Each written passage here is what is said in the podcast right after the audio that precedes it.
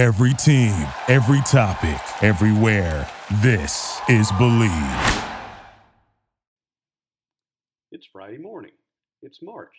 That means SEC baseball this evening and on Dudy Noble Field as Mississippi State hosts Alabama in a crucial, already SEC series.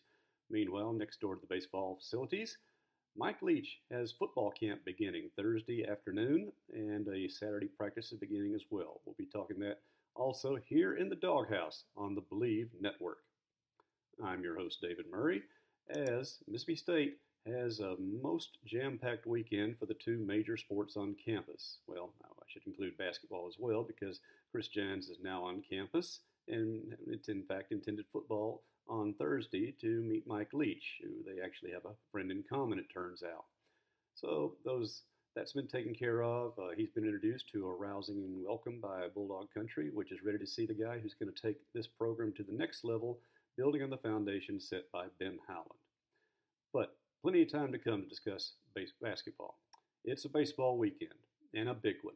All right, calling any SEC weekend in, say, the first third of a schedule a must win usually means you've got more emotion involved than reality.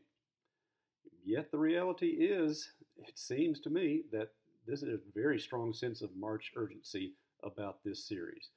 With a loss split at Georgia to open SEC season, the Diamond Dogs need, and I mean really need, to at least balance those books on Dudy Noble Field, or better, come out of it Sunday with an over 500 league record and a sweep of an old foe. Game times are 6 2 and 2, with Sunday on the SEC network for those who can't make it or who can't hang around campus that long.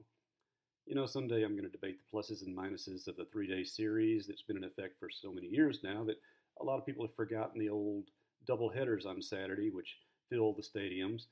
Uh, that, again, that's for long away, and by the, it doesn't seem weather will be any kind of factor this weekend, so I don't think there'll be any convoluted double headers between the Bulldogs and the Crimson Tide. However, all of those beyond the fences still need to keep an eye on the skies for falling baseballs. Mississippi State is suddenly swinging for the fences and making it pay off. Other contacts are counting for hits too, as Coach Chris Lemonis said after the relative rout of Southern University midweek. We've been swinging it really well lately. Well, how well? Starting last week with Binghamton, there have been 15 balls hit out of the yard, home or away, by seven Bulldogs. Now, this, of course, is around the blanking a week ago Friday at Georgia, although at least three of those high flies that night came pretty close to clearing. But even with that, this isn't too far away from one home run hit every dozen at bats in this stretch, and kind of a flashback to the uh, bad old days of gorilla ball for those with memories. Well, suddenly Mississippi State is number three in the SEC standings in home runs, behind Tennessee and Florida, by the way. Did anybody see that coming? I certainly didn't. But as Lemonis said, we have some physical kids and some good hitters. There were some monster shots hit really well the last several games, and frankly, he said his dogs are feeling it right now offensively. Well, feelings can fade fast, and as Lemonis also said, power comes and power goes. But you know what? As long as it goes in Mississippi State's favor, enjoy the ride every time the Bulldogs give that ball a ride. Home runs are fun, but I'm kind of more intrigued by hits netting half those bags right now because there's been at least one double, and usually more like two or three, by a Bulldog or so in the last 17 games. More to point, 22 two baggers in just the last eight con- contests. That ought to encourage too, because remember, if the power does happen to evaporate and balls aren't leaving the park, well, if they're going into the gaps or into the corners consistently, that too is a sign of an improving offense and probably an offense that can be counted on to hold up over the course of the season and as all here understand, a huge improvement over how Bulldog batting started the season. A lot of that, of course, has to do with kind of, I'm not going to say the order is settled, but it certainly seems to stabilize now. Putting Jess Davis in center field and the leadoff position has been very effective. He's got just 11. I'm sorry, I'm talking about Kamren James can now swing second. He only has 11 RBI and 26 hits. That's James we're speaking of. Sorry for any confusion that line ought to improve with somebody efficient getting on base ahead of him. Then again, look at the bottom of the order doing their duties so far. Some of those seven, eight, nine batters might not be on base for their own good reasons. there's some, as Lemonis calls it, some big boys at the bottom of the lineup now. They're hitting the ball out of the park too, or certainly hitting doubles, getting in scoring positions as well. So if they're plating themselves, all the better, even if it means guys like James and those following in the three, four, or five positions don't have quite the same RBI opportunities. But the point being, too, about James, this to me is a really important statistic. He's one of those guys in the top of the order who is drawing walks. Part of it, obviously, is pitchers are being really careful throwing to him in the zone because they've seen what Kamren James can do with the baseball. Well, now so too is Kellum Clark drawing walks, interestingly enough. He hasn't been hot either, but certainly the bat has the potential. So when you see two of those guys, those physical guys that Lemonis talks about, drawing the walks because pitchers don't want to come right at them, that's setting up other guys. Now, a couple weeks ago, smart play because the rest of the order was not hitting very well. Now you see some guys cranking it up here. Uh, look at R.J. Yeager. He himself may not see as many good pitches soon because he's on a six-game tear with 11 of 23 overall with five home runs, five shots by him, and sorry, no pun intended there. But when Yeager is hot, certainly he's going to cool off at some point. But you add that into the mix when you know that James can take you deep, Logan uh, Tanner can take you deep, Luke Hancock can take you out, Hunter Hines can take you out of the county if he connects. So you see a lot of power there.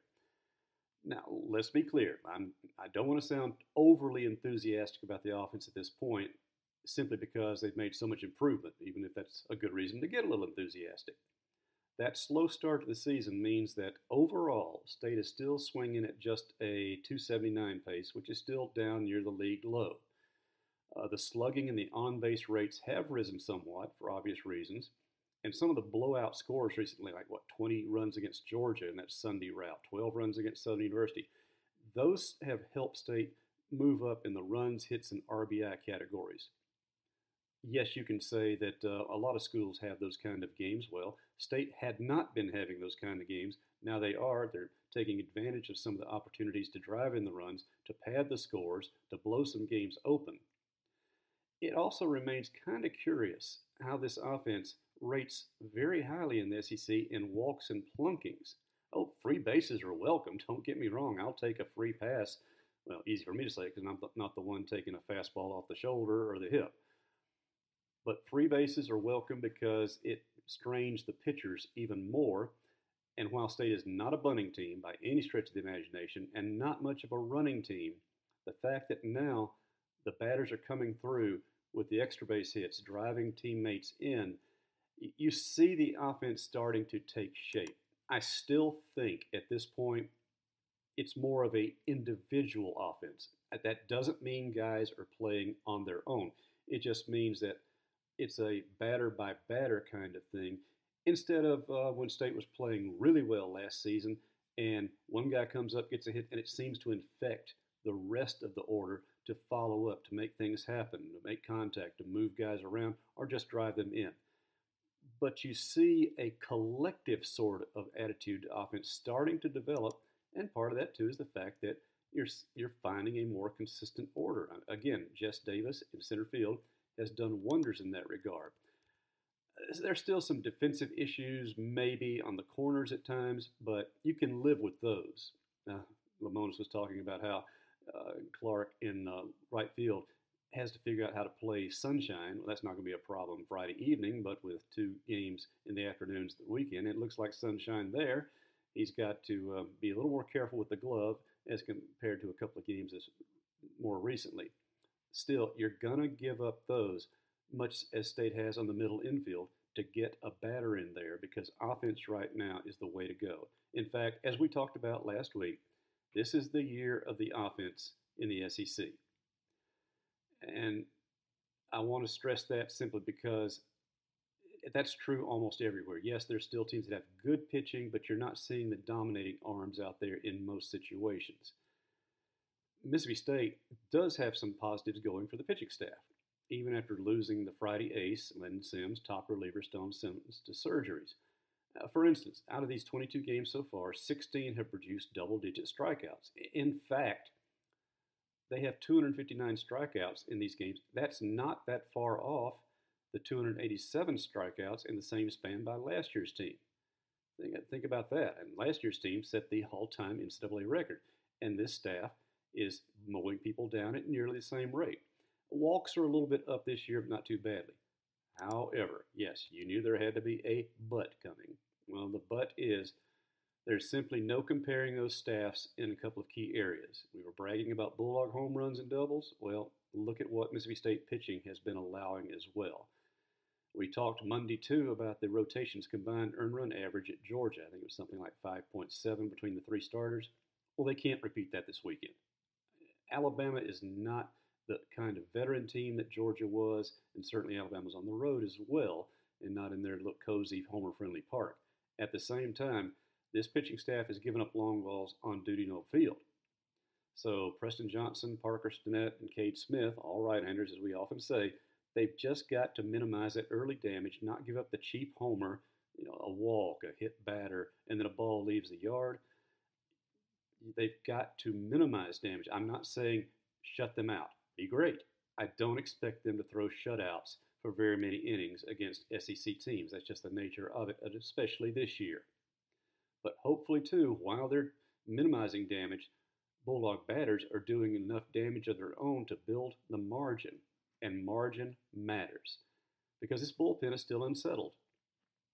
Yeah, even though State had to play uh, Southern U on Wednesday instead of Tuesday because of weather, uh, Lemonis said that everyone who tossed that night should be ready by the weekend. He even called the midweek game kind of a bullpen practice for the pitchers.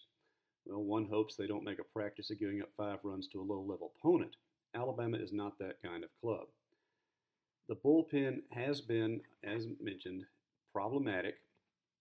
The, and I will repeat, because I have to say it every week, but it's true. The arms are there, the talent is there. Guys have been given their roles and their opportunities and often come so close, so close to finishing an inning, to getting out with just a, a runner left on base, no damage done, and then something doesn't click and they give up something. So the bullpen, you know they've got the potential, but they've got to start showing it. And frankly, they've got to start showing it soon. Now, Alabama may be even more anxious about this weekend than the Bulldogs because they dropped a home series. Yes, it was to top 10 Florida, but home losses are harder to make up. And they also lost games to UAB and Southern Miss, although they played the Eagles a good bit closer than State did in a midweek game. And the Tide probably played a little better against Binghamton than State did in that Monday night game a week ago. It looks like the Tide will be throwing a right hander on Friday and come back with Southpaws the next two starts. Must win? Again, strong statement, uh, maybe a foolish and emotional statement, but it's difficult to avoid the impression that Mississippi State, with the schedule coming up in April, has got to come out of this month at the very least break even. Much better would be to make up for the game at Georgia that simply got away and be four and two going into the next month.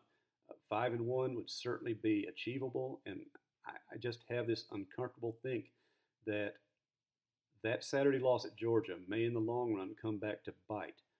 But maybe not. Sweep this weekend, and you start feeling a whole lot better. The main thing, though, in my mind, too, is yes, it's still March, and NCAA selections are way far away. But Mississippi State's RPI was 112 as of Thursday. We'll check it again on Friday morning when the fresh round comes out. And by the way, the NCAA does not update their RPI until after the weekend. So otherwise, you rely on our friends Boyd and Warren for their own private RPIs. Still, states in the hundred teens. If you sweep Alabama this weekend, you're going to probably break into the top 100, get back into double digits, and simply start stacking some wins together. And right now, that's, well, that's urgent. Not quite so urgent, uh, at least not in the immediate sense, but maybe urgent as far as what's going on inside the club is what's happening over on the football practice fields. Spring football began Thursday, the first of 25 scheduled sessions. They'll be going again on Saturday and then thrice weekly from there on out. By the way, that includes three practice sessions after the spring game, and Mike Leach structured it that way because coming out of spring break, they would have had to really cram the workouts together to get it done before an April 16th spring game. So instead, They'll still leave themselves some room there. These are not just leftover practices. State coaches have done that for years, maybe spare one, sometimes two. No, he's leaving three full workouts for that last week of really school because, again, uh, studying for finals gets going. Uh, maybe in one sense they've cut themselves short as far as uh, post spring workouts, post spring rehabilitations. Fingers crossed that, that none of that's necessary. But that's simply the way the calendar broke this year with spring break being what it is. So they, they began the first of their sessions on Thursday, go against Saturday. Uh, today, I say Thursday, was the first day of the revamped staff after the off-season changes and promotions. And uh, Mike Leach, in his comments, you can read the full transcript on genespage.com from Mike Nemeth. Uh, Leach liked the energy, which he said was consistent. The execution, not as much so, but uh, you don't really expect a lot of consistency from that point from guys who, A, are coming off spring break, and B, haven't really done much true team football since December. He still thought it was a little better than anticipated for a day one. And keep in mind, too, this roster is loaded with official underclassmen if you just look at it in that chart. Realistically, you and I both know there's a lot of experience on this roster. A lot of juniors and sophomores have senior level experience already for some teams, some years. And that should help out, again, get the execution going a little earlier than usual. If it doesn't, then we've got something to talk about, which will not be fun, but that's what you're hoping that with guys like Will Rogers, who's now going into what looks like his third year as the starter, except wait, the position's open. Yes, understand this. With Mike Leach, all jobs are open. He only mentioned that as far as wide receiver jobs, but then he was only asked about that position area being open. Everything is there for the taking. If Sawyer Robertson, who was taking the backup snaps on Thursday, somehow manages to outplay Rogers, he'll be the quarterback come September. I'm not concerned about guys being awarded positions just on seniority or juniority, if you want to look at it that way. He wants the best guys out there who can move the team. His priorities, though, lie not in the throwing and catching. At least he said his two areas of most concern for this spring 2022. In order, it was the secondary and the offensive line. I don't think that surprises anybody because the secondary was a weak link much of last year, despite some talented and a lot of experienced guys. Well, you know what? A lot of those experienced guys are back this year, but is that necessarily an encouraging thing given how several of these players performed or often did not perform? So, you know, what's one of those jokes? Uh, ex- experienced guys with uh, bad experience. Well, maybe there's some of that as far as the secondary is. I, am I'm speaking primarily the safeties. Of course, cornerback positions, you feel pretty good about Forbes on one side, Cameron Richardson on the other side. And that's more looking for depth at the corners, and maybe some people end up moving around. Uh, but it's at the safeties, you've got to think every one of those jobs is there for the taking by somebody, anybody who can prove they can consistently handle those defensive assignments, uh, especially as Mississippi State has revamped the uh, pecking order on the defensive coaching staff as well.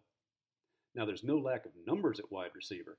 It's more a matter now of defining the roles the wide receivers. You could see outside guys moving inside, vice versa, slots changing from one end to the other end. They're going to look for the best combination. Getting in the two transfers uh, for the spring has been key because now they can go out and practice immediately instead of having to wait till summer and they do informal drills and not find out do they really fit in come sometime in August. So that's been crucial for developing the wide receiver positions, we'll see how that competition goes. Back to the offensive line, which is my single concern.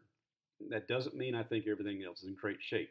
I just think that if the offensive line doesn't get fixed, then nothing else is going to matter in the offense. That, that's the blunt fact about how the air raid or any other offense really runs, but especially so this one you know, he was asked specifically about Albert Reese and admitted that he probably should have been advanced a little farther last year in retrospect. And of course, you know that means he's talking about right tackle, where Scott Lashley, now gone, just was inconsistent for at least the first half of the year, settled down somewhat, but Reese probably deserved more chances than he got. The addition of transfer Percy Lewis looks like it will settle the left tackle position at this point Blessedly, LaQuinston Sharp was given another year by the NCAA. Now you feel good about a consistent center in the in the middle, literally of everything, and uh, the Jones and Jones combination at guards. Offensive line to me is what I would prefer to watch, but then again, you can't help keeping your eyes off Will Rogers and Sawyer Robertson, for that matter, Daniel Greek, and of course a returning transfer Chance Lovertich, who is the only other quarterback who got a single snap, several of them, but you get the idea, last season in some mop-up duties. Um, I think I had a running count of how many snaps Rogers had taken. Uh, I don't have it with me right now, but I'll be looking that up as camp proceeds because it was a lot. Um, maybe even as many snaps as, say, uh, Logan Tanner caught pitches in Omaha, which was over a thousand, by the way. Saturday session starts a little bit before noon, and it should end around 2ish, about the same time the Diamond Dogs get going with their game two of the series, which means that uh, the folk who are in the loft or who purchase tickets for the party deck uh, can always just turn, look the other direction, and get an eye on what's going on with spring football for uh, probably a good couple of hours. Uh, bring binoculars, it's a fair long ways away, but you'll have a better view than maybe some of us in the media will from that high vantage point. So, spring football on Saturday, then three sessions next week. We'll have our regular reporting, course, uh, talking to assistant coaches and players now in coming workouts as Leach has had his say. Uh, the transcript has the usual entertainment because, okay, it's not good form for me to um, critique my peers, but dadgummit, oh, some of those questions just get plain silly, and those are the ones Mike Leach takes and runs with not because he enjoys the questions in most cases, but because it simply is a way of showing up. If you're going to ask something like this, then I'm going to take it and go with it instead of talking football, which is what I'm here to talk about. So ask me about football. Okay, rant over. I'm just trying to dispel the impression out there that this coach is not involved, doesn't care, this kind of la di da about his spring camp is going. You've got to understand how the man thinks and operates in that regard. And while there have been coaches in the past who wanted to talk directly to the fans more than maybe talk football, uh, that is not an issue with Mike Leach. Talk football, he'll go all day. And hopefully soon we'll have a chance to talk to Leach again, perhaps even privately as well, because it's going to be an interesting spring camp, a lot to keep track of, and we'll be doing that on genespage.com all during the course of this spring camp. Meanwhile, Bulldog Baseball. That's the moment of the weekend. 6 o'clock Friday, Preston Johnson. 2 o'clock Saturday, Parker Smith. 2 o'clock Sunday, Cade Smith. Give us some innings, guys. Give the team the innings. See if the offense can stay hot against Alabama pitching. And let's see if the Dogs can take a series, which, well, we've come out and called it a must win, so I guess they got to go win it. Anyway, that's our talk for this Friday morning. Uh, weather looks good. Shouldn't be any interruptions to the series this weekend, nor to spring practice tomorrow as well. So make your plans to be on campus and also make your plans to keep up with us here in the Dawghouse. This is your host, David Murray, as we'll be talking to you come Monday when it's time to overreact to anything and everything that happens over this weekend here on the Bleav Network. Thank you for listening to Bleav. You can show support to your host by subscribing to the show and giving us a five star rating on your preferred platform. Check us out at Bleav.com and search for B L E A V on YouTube.